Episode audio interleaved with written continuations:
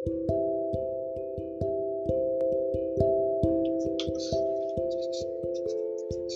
Everyone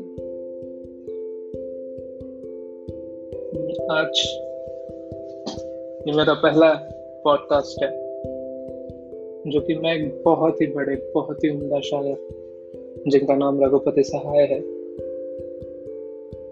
उनके बारे में होगा रघुपति सहाय जो कि पूरी दुनिया में फराक गोरखपुरी के नाम से जाने जाते हैं। जी हाँ गोरखपुरी मैंने।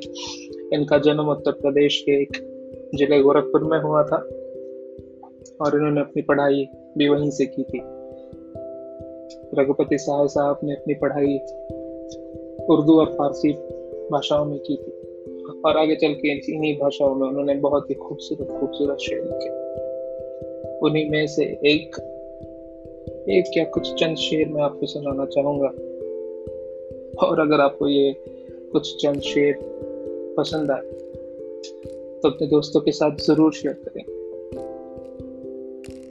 पहला शेर जो मैं सुनाना चाहता हूँ, इनका वो बहुत ही खूबसूरत शेर है, जो कि शायद उन्होंने अपनी महबूबा की यादों में लिखा होगा। अपने फिरदौस को याद करते हुए लिखा होगा। तो लिखते हैं कुछ इस तरीके से कि एक मुद्दत से तेरी याद भी ना आई हमें। एक मुद्दत से तेरी याद भी ना आई हमें, और हम भूल गए हैं तुझे ऐसा भी नहीं।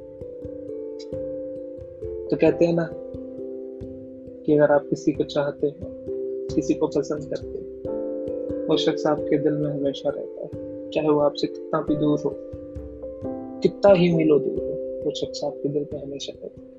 और जो शख्स दिल में रहता है, बस याद नहीं आती कभी। और आप उसे भूल भी नहीं पाते। आगे चलते हैं। इसी तरीके से उन्होंने एक अगला शेर लिखा, जब शायद वो अपने फिरदौस से मिलने गए होंगे।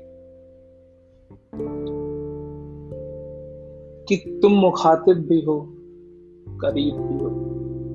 कि तुम मुखातिब भी हो, करीब भी हो, तुमको देखें कि तुमसे बातें करें।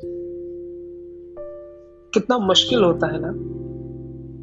जब आप किसी को पसंद करते हो, किसी को चाहते हो, और वो वो शख्स आपके सामने, आपसे मुखातिब हो मतलब आपके सामने बैठा आपके करीब बैठा तो आप सोच में पड़ जाते हो कि मैं, मेरे सामने वाले शख्स से बातें करूँ कि इसकी सादगी में कहीं खोया रहूँ।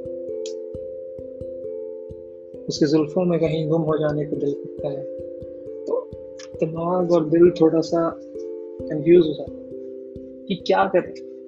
इनकी खूबसूरती में मर जाए कि इनसे बातें करें? तो उसको इतनी खूबसूरत तरीके से इस शेर में उन्होंने डाला है।